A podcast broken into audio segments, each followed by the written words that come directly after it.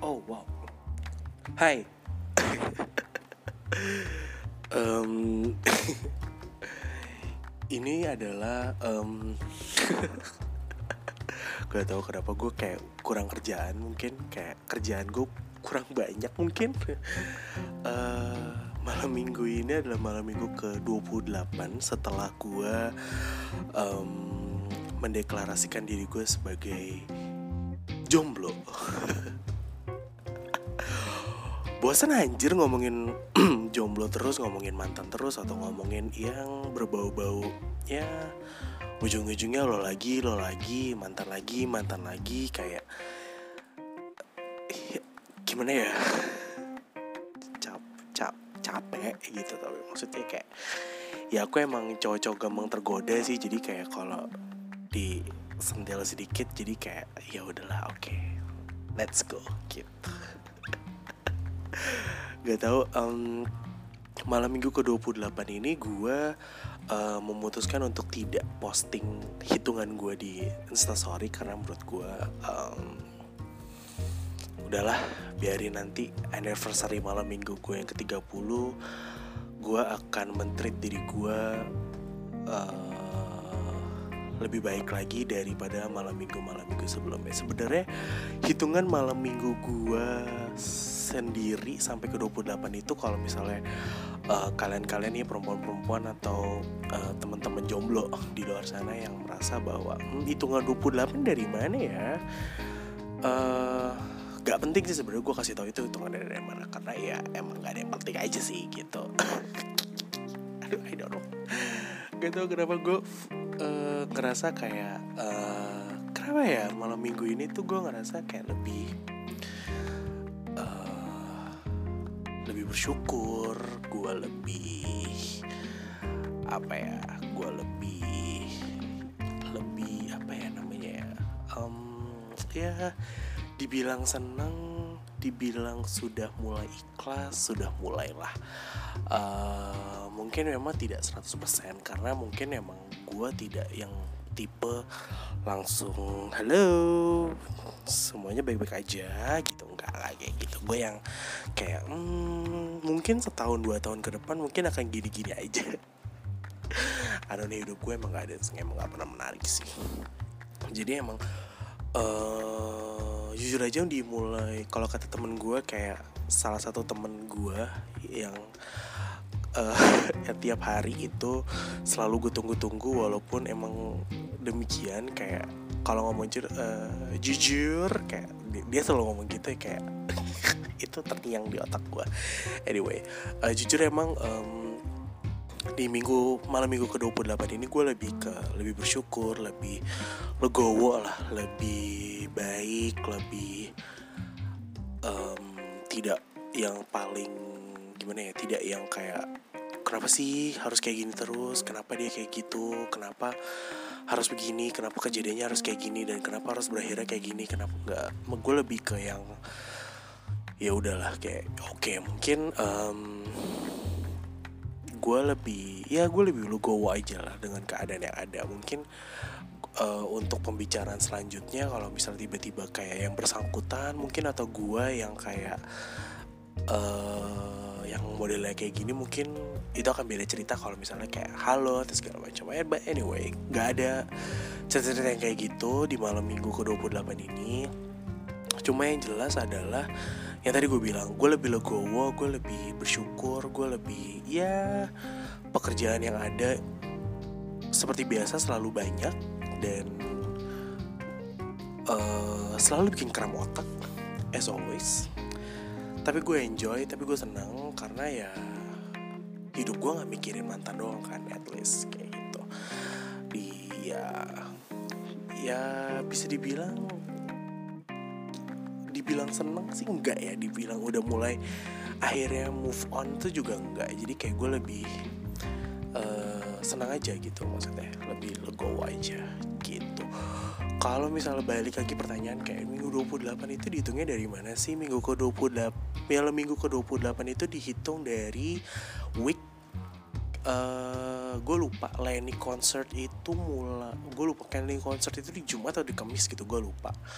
Setelah itu gue putus, gue bilang kayak ya udahlah nggak usah, kita nggak, mungkin gue waktu itu agak sedikit uh, apa ya emosi emosi gue mau ngomong emosional tadi gue mungkin waktu itu gue sedikit emosi, uh, udah kayak udah capek banget. Akhirnya waktu itu gue bilang kayak ya udah kita nggak usah kita nggak usah ketemu lagi deh, kayak gitu, kayak ya udah this is the end, selesai um, dengan uh, drama yang cukup wow.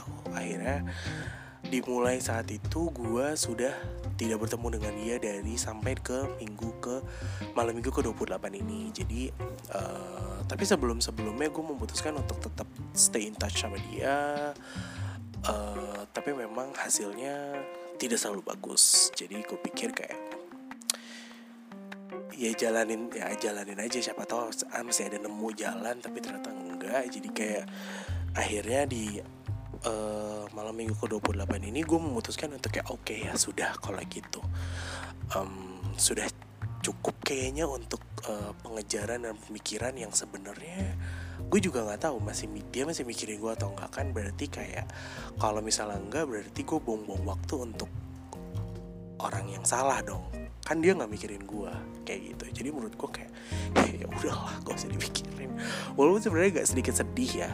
Uh, sedihnya tuh bukan ke yang ke apa ya, bukan ke yang kayak uh, sedih kayak dia tuh pernah jahat sama gue, enggak. Kayak sedihnya tuh karena gini, karena um, ya lo pernah lah ngerasain kayak lo pacaran lebih dari setahun lah, lo lebih dari setahun itu lo nggak mungkin cuma yang kayak ya makan nonton makan nonton ketemu atau cuma sekedar hangout gitu aja, enggak. Cuma pasti ada momen dimana um, kayak drama ya, pokoknya momen-momen dimana kayak ada momen-momen dimana kayak kalian tuh nggak bisa ngilangin momen itu dari kepala kalian gitu aja gitu maksudnya. Uh, yang momen paling berkesan di gue itu adalah setiap kali gue ke Bandung itu gue selalu um, naik kereta malam, terus habis itu kayak sampai jam duaan gitu dia masih jemput gue di stasiun. Terus kayak misalnya dulu di pekerjaan gue yang lama yang punya waktu libur limited, uh, gue pulang kerja jam lima karena pekerjaan menuntut untuk agak lebih dikit ya jam enam lah. Gue jam enam keluar dari B S D, lo tau Ion B S D kan, lo dari B S D Ion straight nyetir ke Sukabumi karena saking mirisnya waktu gitu kan. Sampai Sukabumi pun juga udah mau ganti hari, jadi kayak ya sempat ngobrol kecap segala macam tuh kecil lah, sedikit banget. Nah, momen-momen yang kayak gitu yang menurut gue kayak ya gimana ya, susah dijelasin gitu loh. Tapi at some point adalah um, at some point tuh sesuatu hal yang demikian tuh yang buat Uh, beberapa orang mungkin termasuk gue kalau ada momen-momen kayak gitu tuh kayak mikir kayak sayang ya, kok kalau misalnya gue punya momen kayak gitu kenapa harus berakhirnya dengan sesuatu hal yang tidak diinginkan gitu maksudnya ya kan. Kayak uh, selalu istilah katanya kayak always spill the tea, terus habis itu kayak habis itu drama-drama segala macam sampai akhirnya mantan sebelumnya gue harus ngobrol, terus habis itu kayak bikin scene drama yang menurut gue kayak what, kayak nggak usah lah kayak gitu. Kayak menurut gue uh, sedih sedihnya adalah di situ, kayak kenapa harus but, kenapa orang pacaran dan harus putus itu dengan kondisi dengan yang demikian gitu, yang menurut gue itu agak sedih ya kan. But anyway, itu udah biarin aja, itu udah biarin aja menurut gue karena ya nggak bisa juga gitu. Maksud gue gini, uh, ya namanya juga orang udah punya uh, orang tuh udah sayang gitu sama, misalnya kayak gue nih sayang sama dia gitu kan waktu itu, pada waktu itu kayak ya udah kayak apa ya, hmm, kayaknya banyak ngomong kayak anjir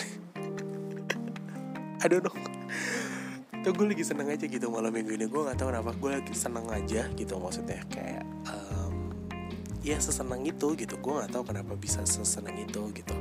Tapi atas adalah um, um, momen sih yang membuat gue kayak oh satu momen ini jadi demikian. Jadi maksud gue kata ketika maksud gini, uh, setuju nggak sih kalau misalnya kalian tuh putus, terus kayak uh, beberapa poin dalam keadaan tertentu kalian menjadi sangat melo karena kalian inget, oh dulu gue pernah kayak gini loh sama dia, hmm, toyang lu pernah gini gue kayak ya ya kayak gitulah gitu maksudnya.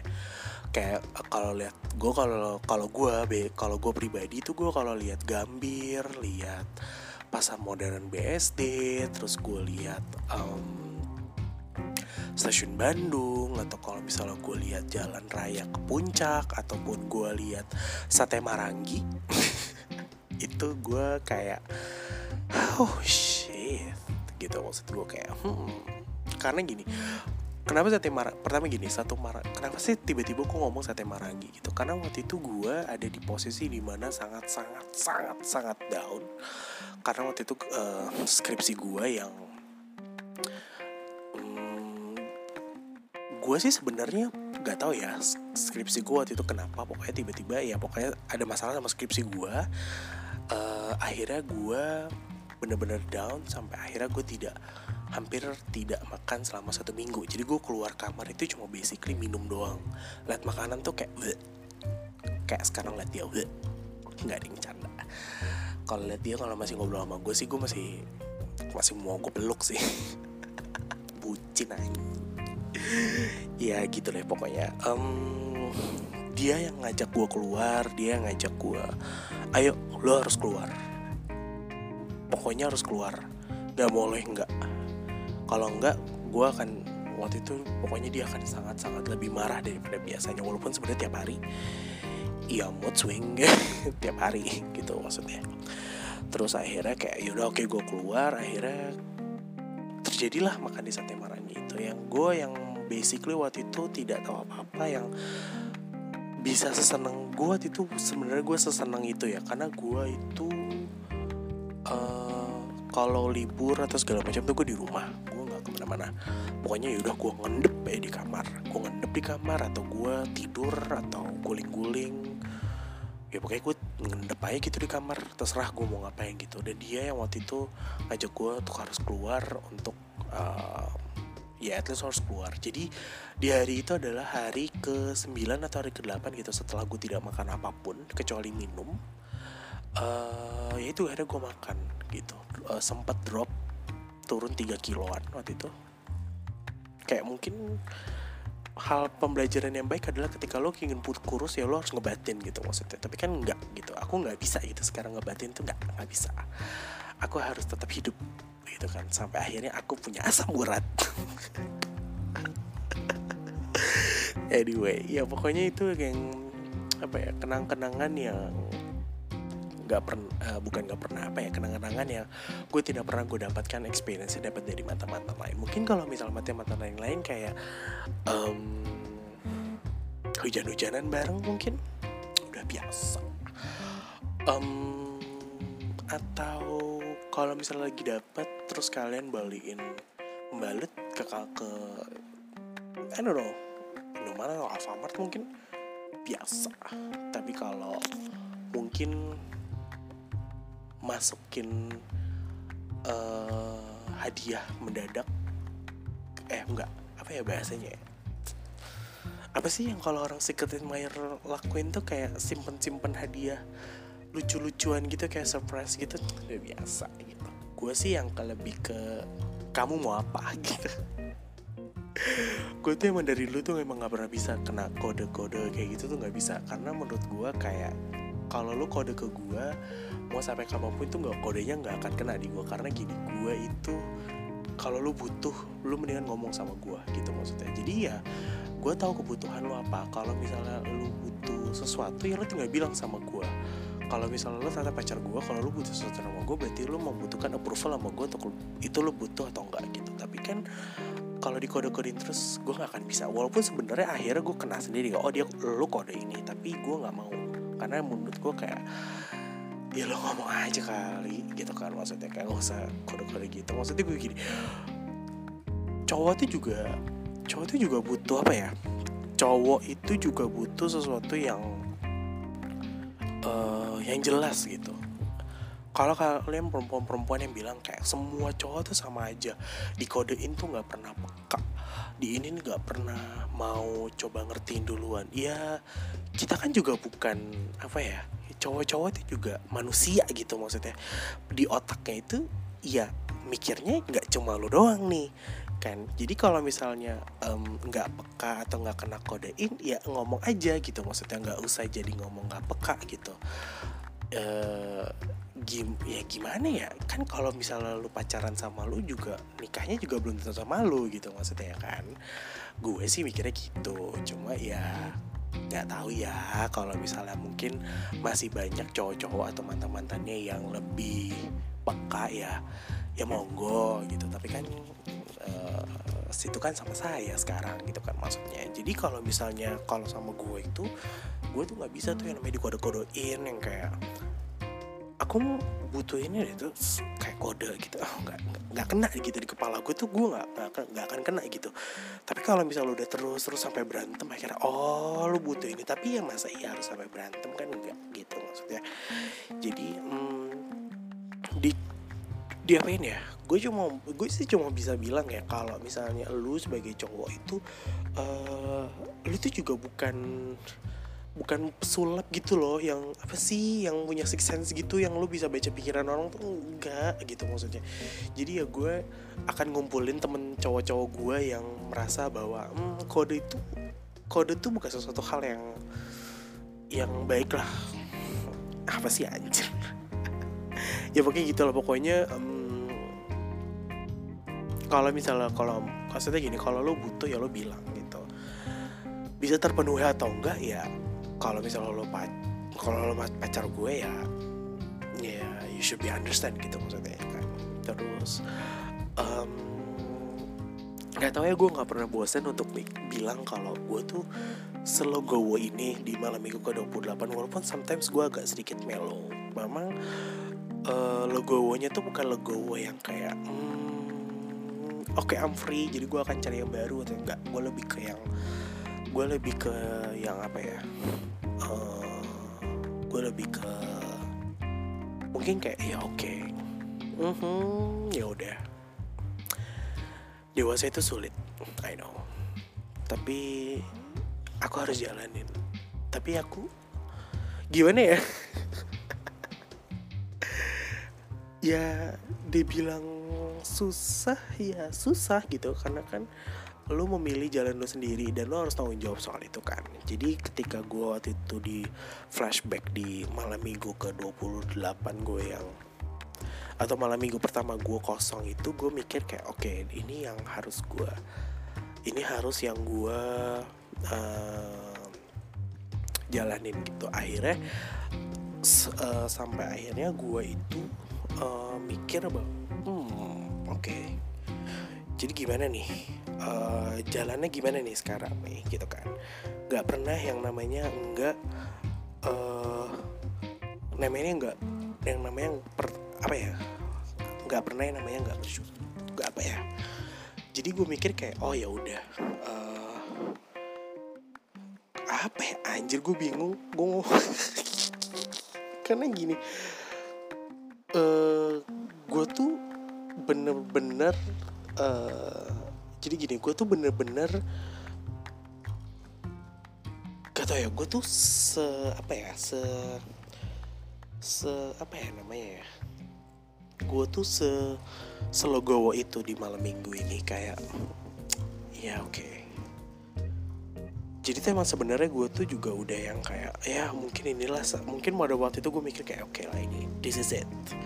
Kalau kata Farah Queen sih this is it, this is it. Cuma ya kayak gak ada aja gitu maksudnya ya kan. Nah semenjak uh, saat itu gue emang jadi gini, selama gue pacaran sama dia bahkan sebelum pacaran sama dia itu uh, ada satu band yang mungkin emang mostly perempuan sih yang suka. Kayak uh, perempuan yang suka sih waktu itu. Uh, mungkin kalau misalnya mungkin sekarang sih udah banyak orang yang tahu ya, karena kan tiba-tiba kayak ya you know semua orang mendadak mendadak tahu ya, jadi terus lagunya juga pas dan lagunya menurut gue enak dan emang ya agak sedikit menyentuh hati gue waktu itu. Um, gue itu kan kalau misal kalian tahu Lenny, gue tuh tahu Lenny itu dari uh, album mereka yang Kinda. Sebenarnya sih lagu Kinda itu gue uh, Kinda itu gue tidak terlalu intuit banget. Tapi ketika mereka rilis albumnya yang The Breakup itu, itu gue kayak hmm, gimana nih? The Breakup itu menurut gue kayak pintu kebuka.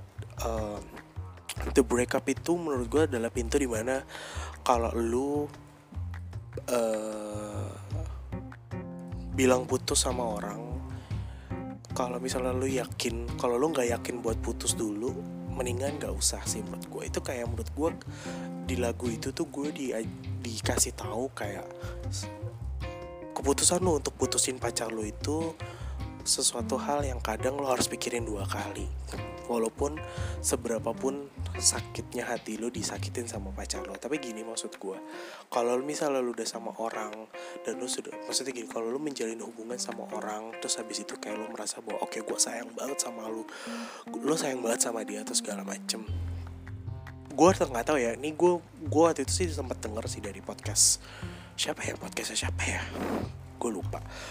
Tapi emang gue beneran rasain. Jadi ketika kalau misalnya lu suka sama orang atau lu udah sayang sama orang, itu kata maksudnya terus orang lain, di orang-orang di sekitar lu tahu kalau lu tuh uh, sampai menyakiti diri lu sendiri, sampai orang itu tahu betapa jahatnya pacar lu segala macem atau betapa jeleknya hubungan kalian itu segala macem, kalian itu pasti nggak akan mau dengerin. Itu udah kayak pasti banget itu nggak akan mau dengerin, dan itu sudah terjadi sama gue sekitarnya dua dua relationship terakhir lah,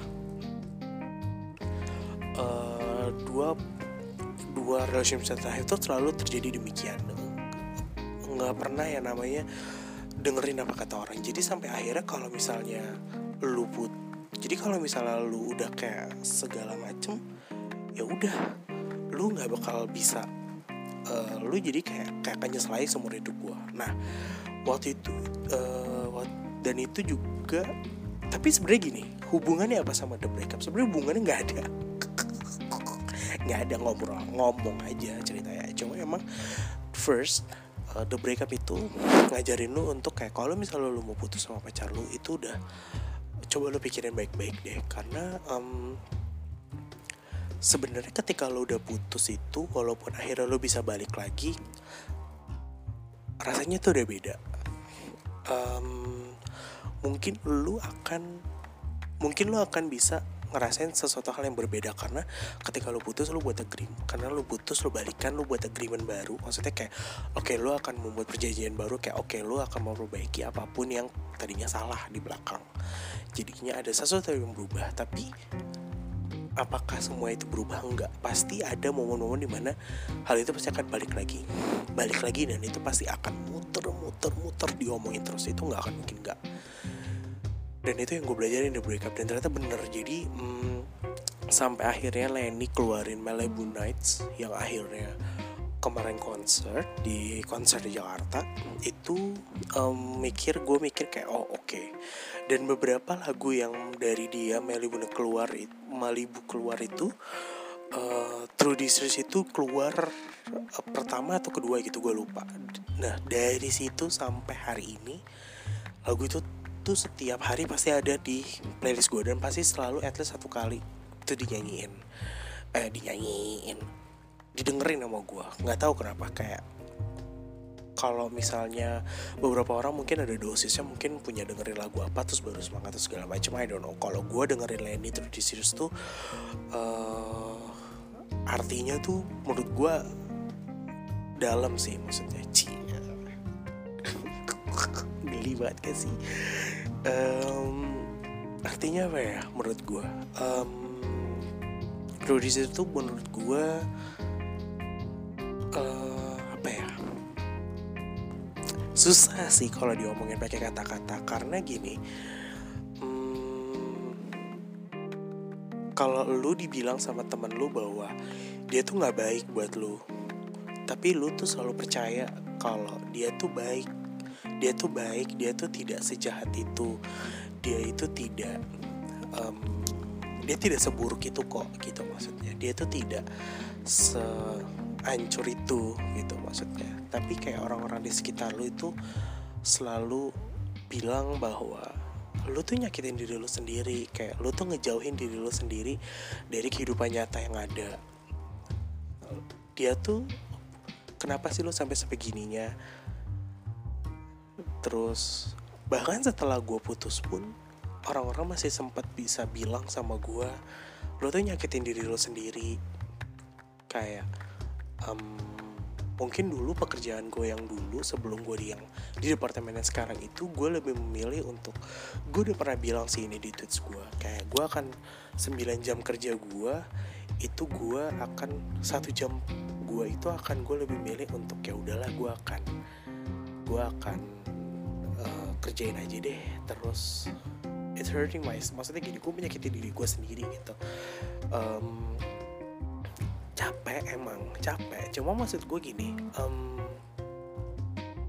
sebenarnya kenapa gue memilih hal demikian gitu, karena gini, gue lebih memilih untuk kerja daripada gue harus spending satu jam istirahat, terus habis itu gue guling-guling segala macam yang basically gue waktu itu nggak begitu kenal banyak orang. Jadi mau nggak mau ngapain, masa harus lihat apa lihat kejadian-kejadian atau laporan-laporan orang yang soal kelakuan mantan gue segala macam, it hurts me gitu maksudnya.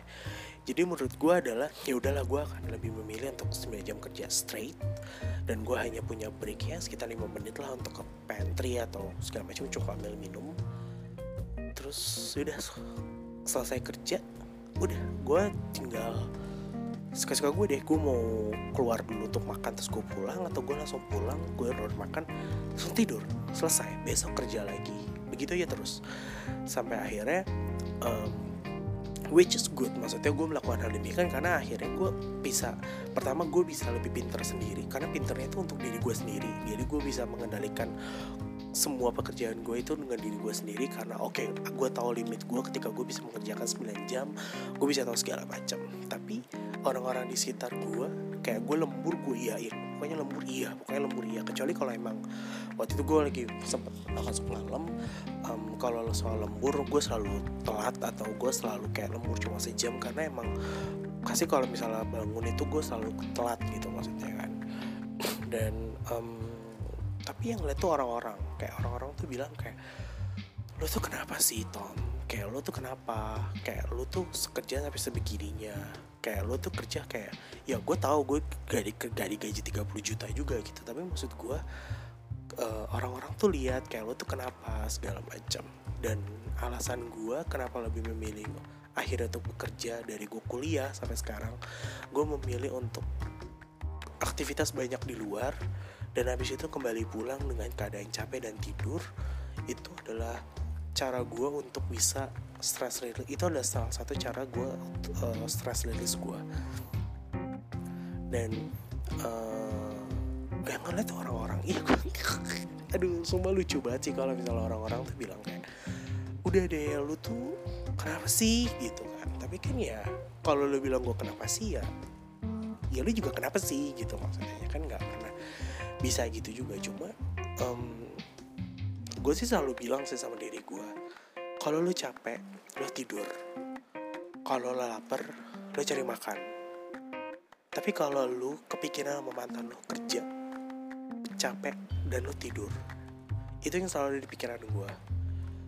Jadi waktu itu gue sempet akhirnya beberapa bulan gue sempet balikan lagi sama mantan gue, terus gue bilang kayak you have to realize kalau kamu tuh punya relationship sih, uh, punya relationship sama robot, gue bilang. Kalau udah kerja, ya dia akan kerja, gue bilang gitu.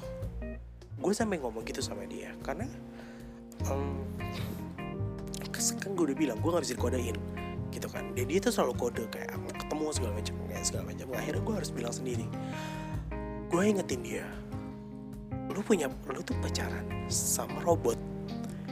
Jadi kalau misalnya kalau misalnya udah kerja, robot kalau udah kerja kerja gitu maksud gue, nggak bisa diganggu-ganggu, gue bilang gitu. Urusan di luar sana itu akan jadi urusan yang berbeda di urusan pekerjaan gitu maksud gue.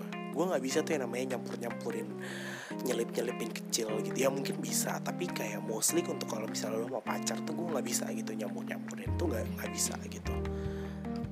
Dan terus akhirnya ya bahkan di pekerjaan gue yang sekarang pun um, gue tetap melakukan hal yang sama, cuma memang tidak melakukan hal yang sama tapi caranya yang berbeda, cara kerjanya kan juga beda gitu. Cara kerjanya juga beda, cara ini juga beda. Jadi menurut gue kayak oke, okay. Ya capeknya hampir sama, capeknya hampir sama, tapi memang uh, lebih ke ya oke okay lah.